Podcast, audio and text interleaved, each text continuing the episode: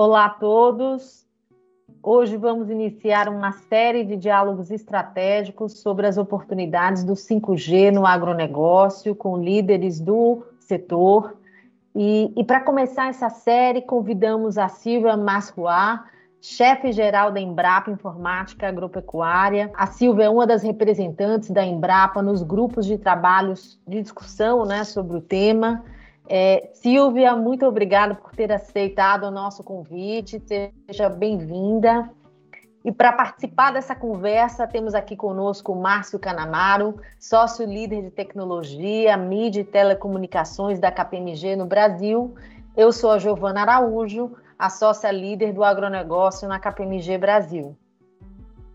E então podemos iniciar esse diálogo estratégico, é, Silvia, é, nós sabemos que apenas 23% do espaço agrícola brasileiro possui algum nível de cobertura por internet. Né? Então, um estudo recente conduzido pela Exalc USP, ele mostra essa lacuna, né, que muitos estão chamando como o deserto digital é, do agro brasileiro é, e traz dois cenários para a conectividade no campo. Um primeiro cenário, né, que seria o, o, modelo tecnológico de sinal 4G, 3G, 2G ou equivalentes, é, usando a estrutura de torres né, e antenas de comunicação existentes. Esse seria um primeiro cenário, né? maximizar essa estrutura. E um segundo cenário que conta né, com essa maximização dessa estrutura, mas também adiciona aí investimentos na construção de torres e antenas. Né?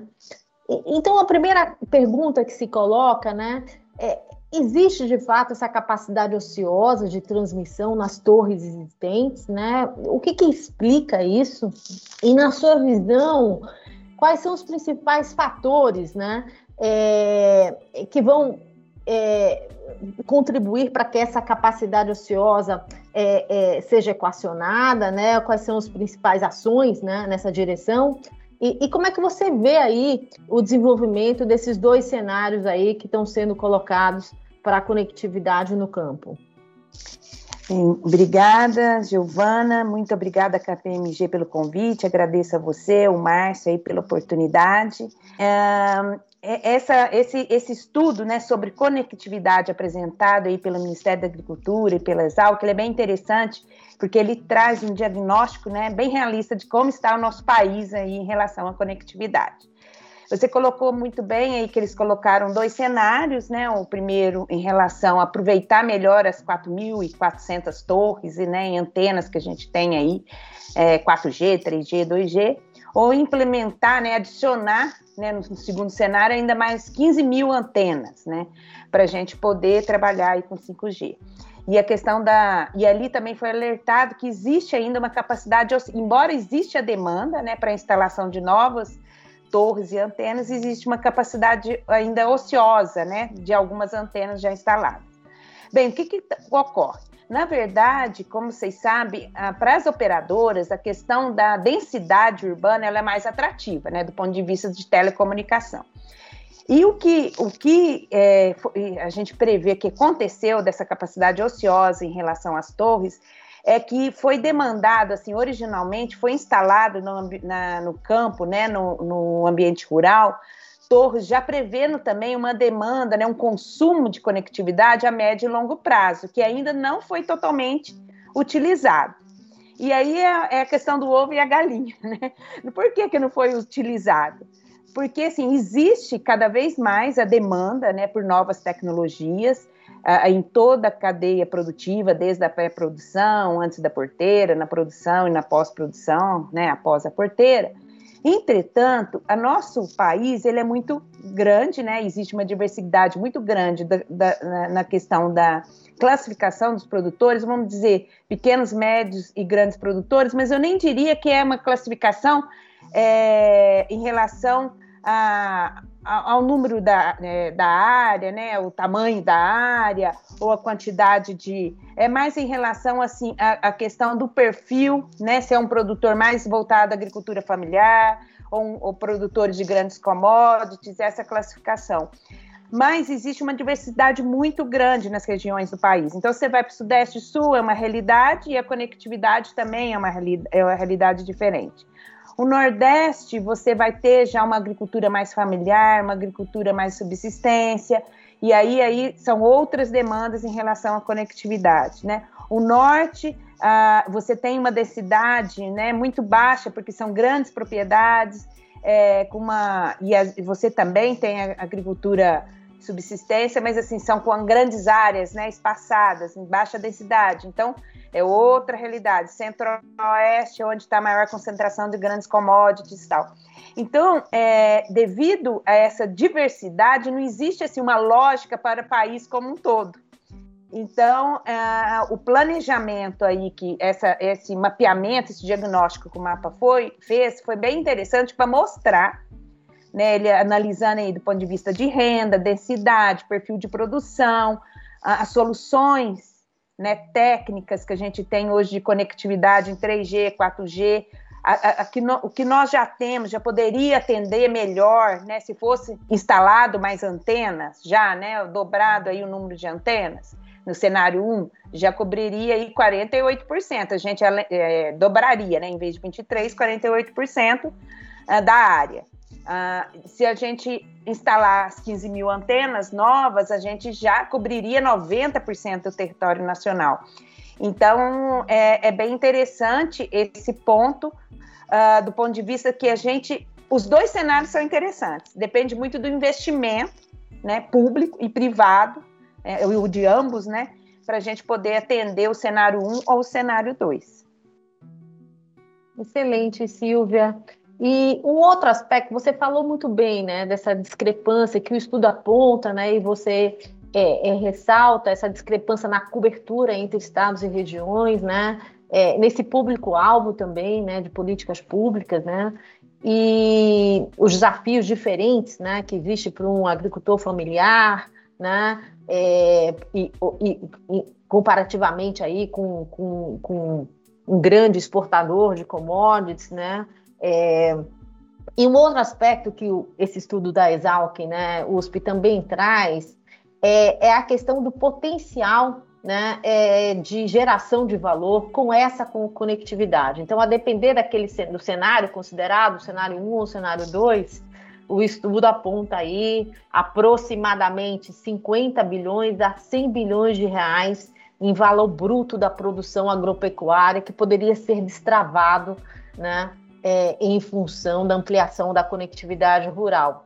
Na tua visão, né, quais os potenciais benefícios que a ampliação dessa conectividade pode trazer aí é, para os diferentes produtores no Brasil? A gente sabe que você é um entusiasta aí uhum. da agricultura digital, né? Fala um pouquinho aí é, o potencial, né, de destravar valor, né? Está é, tá todo mundo olhando para o Brasil, para o crescimento do agro brasileiro, como isso pode ajudar aí nessas agendas estratégicas também. Interessante, eh, Giovana. É, realmente, eu sou muito entusiasta. Há 30 anos eu trabalho com essa questão da tecnologia da informação aplicada ao agro. E a gente vê aí as grandes mudanças que a gente vem tendo né, no nosso agro brasileiro, devido a, assim, se nós estamos aqui hoje, né, falando que o, o, a agricultura corresponde a 25% do nosso PIB né, nacional, que nós somos aí os gran grandes produtores é, de, de, grãos, né, algodão e outros, é, carne, frutas, é, isso se deve aos últimos 50 anos de muito investimento numa agricultura assim, baseada em ciência e tecnologia. Então, eu tenho muito orgulho de fazer parte dessa história, a Embrapa, né, e aí junto às universidades, os órgãos estaduais de pesquisa, porque a gente é, trabalhou nesses últimos 48 anos, digamos, o Brasil, adaptando né, a, a, as técnicas né, de clima temperado para aí a nossa agricultura, né, a nossa agricultura tropical, para o nosso tipo de clima e solo. E isso que trouxe a gente a esse protagonismo, né? Há 50 anos atrás éramos importadores de alimento e hoje grandes produtores, exportadores de alimentos. Mas se, pra, se a gente quer continuar e precisa, né? Porque a nossa agricultura é o grande selo do Brasil aí fora, né, a grande marca do Brasil aí fora, se a gente quer cada vez mais continuar como protagonista na agricultura mundial, né, a gente tem aí o desafio de ajudar a garantir a segurança alimentar no mundo, né? Existem os dados da ONU aí de ter 9 bilhões de pessoas até 2050 para serem alimentadas, aumentar em 70% essa produção, e é esperado que 40% desse aumento de produção venha do Brasil. Então, se a gente quer, a gente também vai ter que cada vez mais investir na, na ciência e tecnologia. E agora é imprescindível essa questão das tecnologias, das novas tecnologias, das tecnologias digitais, da biotecnologia, da nanotecnologia, e aí eu também agricultura de precisão, robótica, a convergência disso tudo é que vai fazer o que vai dar o diferencial para o Brasil nos próximos anos para ele manter esse protagonismo. E aí você colocou muito bem, né? A gente tem uma diversidade muito grande, como a gente falou, né? De 5 milhões de produtores rurais, nós temos aproximadamente 400 mil que são aí classificados como grandes produtores, e, e, mais ou menos 4 milhões e meio pequenos e médios produtores. Então, a, a, a, o uso da tecnologia digital, ela, é, ela, é determinante em qualquer um dos casos, assim, não tem como fugir, né? Isso a gente comprovou vocês devem ter acompanhado aí os dados, né? A Embrapa fez um levantamento com o Sebrae, junto a pequenos e médios produtores. Uh, agora nós aplicamos uma pesquisa em 2020, uh, ah, aproximadamente para 750 entrevistados, desses aí, tanto para pequenos e médios produtores, quanto para prestadores de serviços nessa área de tecnologia digital. 85% deles já responderam, mesmo pequeno e médio, que eles utilizam é, eles utilizam pelo menos uma tecnologia digital, mas daí já, a gente já vê a diferença. Eles entendem como tecnologia digital, às vezes, um aplicativo de mensagem que já permite eles conversarem com a cooperativa, com, com assistência técnica rural, ou até mesmo com o fornecedor deles de insumos, ou até mesmo aplicativos de delivery, né, que, que eles começaram a utilizar para entregar, entregar né, suas, seus é, produtos ao consumidor final no momento da pandemia, isso ficou muito claro, né? Ah, é, essa aceleração do uso dessas tecnologias pelo pequeno e médio produtor. E é interessante que, que também nessa pesquisa a gente vê alguns desafios. E, e, e eu, do ponto de vista dos produtores rurais, os maiores desafios são a questão da capacidade de investimento. Ainda eles enxergam que essas tecnologias, para eles, ainda o custo é alto. É diferente do grande produtor, que não é tanta capacidade de investimento, porque eles têm uma economia, né? Eles trabalham com maior escala, tudo bem. Agora, o pequeno e médio, não, ele já tem mais essa dificuldade. Um outro ponto apontado por eles, que é o que a gente está falando aqui, é a questão da conectividade. Então, todos, seja o pequeno, o médio, o grande produtor, é a conectividade. Uh, o pequeno e médio coloca, uh, inclusive, a questão também da capacitação. Eles têm dificuldade, às vezes, de entender o porquê que, como a tecnologia digital pode ajudar a reduzir custo, a otimizar o uso de recursos naturais, é, dentro da cadeia, do, desde o planejamento, no sistema de gestão. Então, existe também um outro desafio que é a capacitação e inclusão digital desse pequeno e médio produtor. E aí remete até a sua primeira pergunta, a ociosidade, às vezes, de antenas em determinadas regiões, porque não está sendo de, uh, explorado tanto a tecnologia digital, então, para uso, né? Desde melhorar essa, essa conexão deles com assistência técnica rural, né? É, a, até nessa questão de usar sistemas mais integrados de gestão, né? sem falar no que a gente está vendo aí pela frente, né? que a gente já está usando, já vem discutindo a questão da internet das coisas. Né? Hoje, a gente tem bastante estações agrometeorológicas no campo, a gente estações pluviométricas, já temos aí imagens de satélite em diferentes resoluções sendo utilizadas, a gente podem ser utilizadas, né? Nós temos aí colheitadeiras automatizadas estimando produtividade, né, por talhão.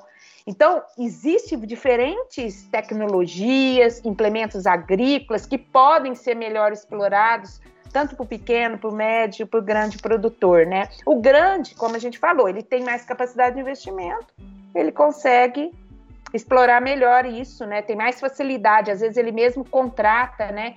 Empresas privadas para poder prestar esse serviço. O pequeno e o médio, ele precisa um pouco mais de políticas públicas, né? Tanto do ponto de vista da extensão rural, de crédito rural, de incentivos, é, até de cooperativismo para a introdução dessas novas tecnologias. Mas a gente vê que hoje, pelo estudo que a gente fez, que eles são sensíveis, 95% dos entrevistados falaram, nós precisamos introduzir novas tecnologias no nosso, na nossa, no sistema de produção. Independente se é um setor de hortifruticultura, se é um setor de café, de grãos, eles, eles sentem essa necessidade que eles precisam e entender melhor, introduzir essas novas tecnologias. Muito legal esses pontos que você comentou aí, e, e a gente vê que realmente existe ainda bastante espaço para que a gente uh, crie uma, uma maior eficiência no, no, campo, no agronegócio brasileiro. Nós ouvimos dizer, pelo menos uma referência, de que um dos países mais eficientes no campo seria a Holanda. E o Brasil, para chegar no patamar da Holanda, deveria multiplicar sua produtividade em pelo menos seis vezes. Pelo menos essa é uma referência que eu tenho aqui como um número. Uhum. Eu gostaria de saber o seguinte: como se compara a performance de uma lavoura que usa o 5G uh, com uma que não utiliza o 5G? Né? Como que a gente pode entender que o 5G vai alterar a dinâmica de crescimento de uma fazenda, por exemplo, nessa eficiência operacional, nesse desempenho uh, de entrega. Porque a gente está falando aqui não somente do 5G, mas você tocou em pontos importantes aí, é, o IoT, né, a utilização de drones e de outras tecnologias que são tecnologias satélites que estão interconectadas com o 5G e devido à altíssima velocidade, baixa latência, vai fazer com que essas tecnologias mais disruptivas floresçam e se integre totalmente no campo. Como que você vê então essa produtividade com 5G de uma fazenda com e sem no futuro próximo? É interessante, muito interessante essa sua pergunta, Márcio, porque na verdade a gente fala muito de 5G, né? 5G estamos trabalhando, inclusive, né, o Brasil nessa questão do leilão do 5G para as operadoras. E qual a importância disso no campo? Eu gosto, eu sempre comento que, na verdade, é, a, trazer o 4G, o 3G para o campo já é super importante, né? Se a gente trabalhar no, no, no cenário 1, como a Giovana colocou, né, lá do estudo que foi feito pelo mapa, já é importante para a gente. A gente aumentaria, dobraria a capacidade de conectividade no Brasil, né? E, e, é importante colocar que a gente, falando aqui em 4G, mesmo em 4G, a gente tem que pensar, não é só na sede da fazenda. A gente aí a gente tem que pensar lá no campo mesmo. Então, o que a gente está precisando de conectividade não é só chegar na sede, é chegar lá no campo. E daí que eu acho que tem muito a ver com essa sua pergunta. Quando a gente fala que a gente precisa melhorar essa conectividade no campo, a gente está falando desde você usar a, a, conectividade ali, seja uma rede de baixa frequência, seja um Wi-Fi que chega via rádio, ou seja o 4G, ou seja o 5G, vou chegar no 5G, mas o importante ali é a gente tem que, o momento que a gente está vivendo é preparar para esse 5G. Por isso que é importante a conectividade chegar no campo. Vou dar um exemplo. A gente está falando, a gente tem hoje sensores que analisam a disponibilidade de água no solo, né, ou a condutividade do solo. A gente já gera essas informações, já existe tecnologia gerando essas informações, né? Ah, falei estações agrometeorológicas, como eu falei, drones capturando imagens, né, monitorando, você pode identificar pragas, doenças, falhas de plantio. Então, tudo isso hoje já existe, mas a diferença é como transformar esses dados brutos heterogêneos em informação e conhecimento para que eu possa processar isso na nuvem. E aí eu estou falando nuvem, né, para aqueles que estão nos ouvindo, é computação em nuvem, eu poder processar isso rapidamente, de repente num, num hardware embarcado no meu drone, e devolver e já fazer a atuação no campo. Então, se eu identifico uma praga, eu já fazer uma pulverização, então, isso daí, mas tudo online. Então, a diferença do 5G é justamente para eu fazer essa intervenção. Eu, eu, eu identifico o problema e já faço a intervenção online. né, usando imagens, não só dados escalares, como os dados de uma estação agrometeorológica de temperatura, né, ou os dados de uma estação pluviométrica de umidade. Eu vou precisar desses dados, mas eu vou precisar também de dados de imagens. Então, quando eu, tô, eu tenho que trabalhar com esses dados heterogêneos, transformar isso em informação, processar e devolver e fazer minha atuação no campo, através de um, de uma, de um pulverizador que já está acoplado no meu drone ou não, eu vou precisar é, de um 5G, entendeu? Então é importante a conectividade chegar no campo, mas é importante, é muito importante que o 5G também chegue. A gente prepare o terreno para a chegada do 5G. Então, hoje, do ponto de vista de, da pesquisa, a gente já trabalha com, por exemplo, só dar um exemplo para vocês, a gente trabalha com, com a questão das janelas de plantio, né? A gente recebe dados de 1.500 estações pluviométricas, dados da Agência Nacional de Água, dados do INEMET, CPTEC, processa esses dados, gera os modelos climáticos. A gente, a gente na Embrapa coordena todo o zoneamento agrícola de risco climático, que gera essas janelas de plantio para 54 culturas, para os 5 mil municípios. Imagina a quantidade de dados de processamento que você tem aí. É, hoje, com a, com a, evolução da computação, às vezes a gente levava, às vezes até um mês para você processar esses dados há 20 anos atrás. Hoje você processa isso em questão de, de minutos, né, graças ao avanço da computação. Agora, você imagina hoje a gente falando da gente poder reconstruir um vinhedo né, no, no, no, computador, você poder estimar safra, classificar pro, é, frutos, você contar frutos numa, numa numa plantação de citros, contar gado via imagens de drone. Parece fácil, assim, falando pela tecnologia. Mas o que está por detrás, nos algoritmos, nesse processamento de alto desempenho e tal, para a gente ser efetivo, precisa do 5G, vai precisar. Mas a gente já tem que ter o 3G, o 4G, para a gente ir testando, evoluindo. E aí chega na internet das coisas. A internet das coisas eu vejo mais como um conceito que integra tudo isso, porque ele, ele vai permitir essa conectividade, né, comunicação máquina-máquina, máquina-pessoas, e, e, o ideal é a gente chegar nas fazendas inteligentes, né, que a gente fala muito, mas assim, o ideal é daqui um tempo é, o Brasil, né, ela, ele ter essa menor intervenção humana possível. Então, quer dizer, eu já tô, eu já tenho lá minhas janelas de plantio, o momento adequado de eu plantar eu já tenho isso tudo automatizado. Aí eu já vejo a hora que eu vou ter que comprar meu cultivar, a hora que eu vou começar minha semeadura. Isso, um sistema já vai mandando é, as, mensagens para o outro sistema, conectando. Aí eu já disparo o meu, a minha irrigação né, de precisão. Eu só, só, eu só coloco água naquele talhão que precisa, já faço uma irrigação a taxa variada, com isso eu reduzo o custo, eu consigo otimizar o uso dos recursos naturais, eu já, tá, já trago um sistema de produção mais é, sustentável, não só do ponto de vista econômico, mas também ambiental, né, o selo aí do, do, do, do, do ambiental e do social, porque eu também, com essa automação, eu posso otimizar o, o trabalho do, do, do pessoal no campo, e aí dá um trabalho num nível muito mais estratégico para eles, e não um trabalho braçal. Então, assim, é, é tudo está conectado, né? E o 5G é essencial para que a gente chegue nessa fazenda inteligente. Aí o Brasil mostra que além dele ser provedor e gerador de grandes commodities, né? Ele cons consegue agregar valor nas suas cadeias produtivas do ponto de vista ambiental e social também.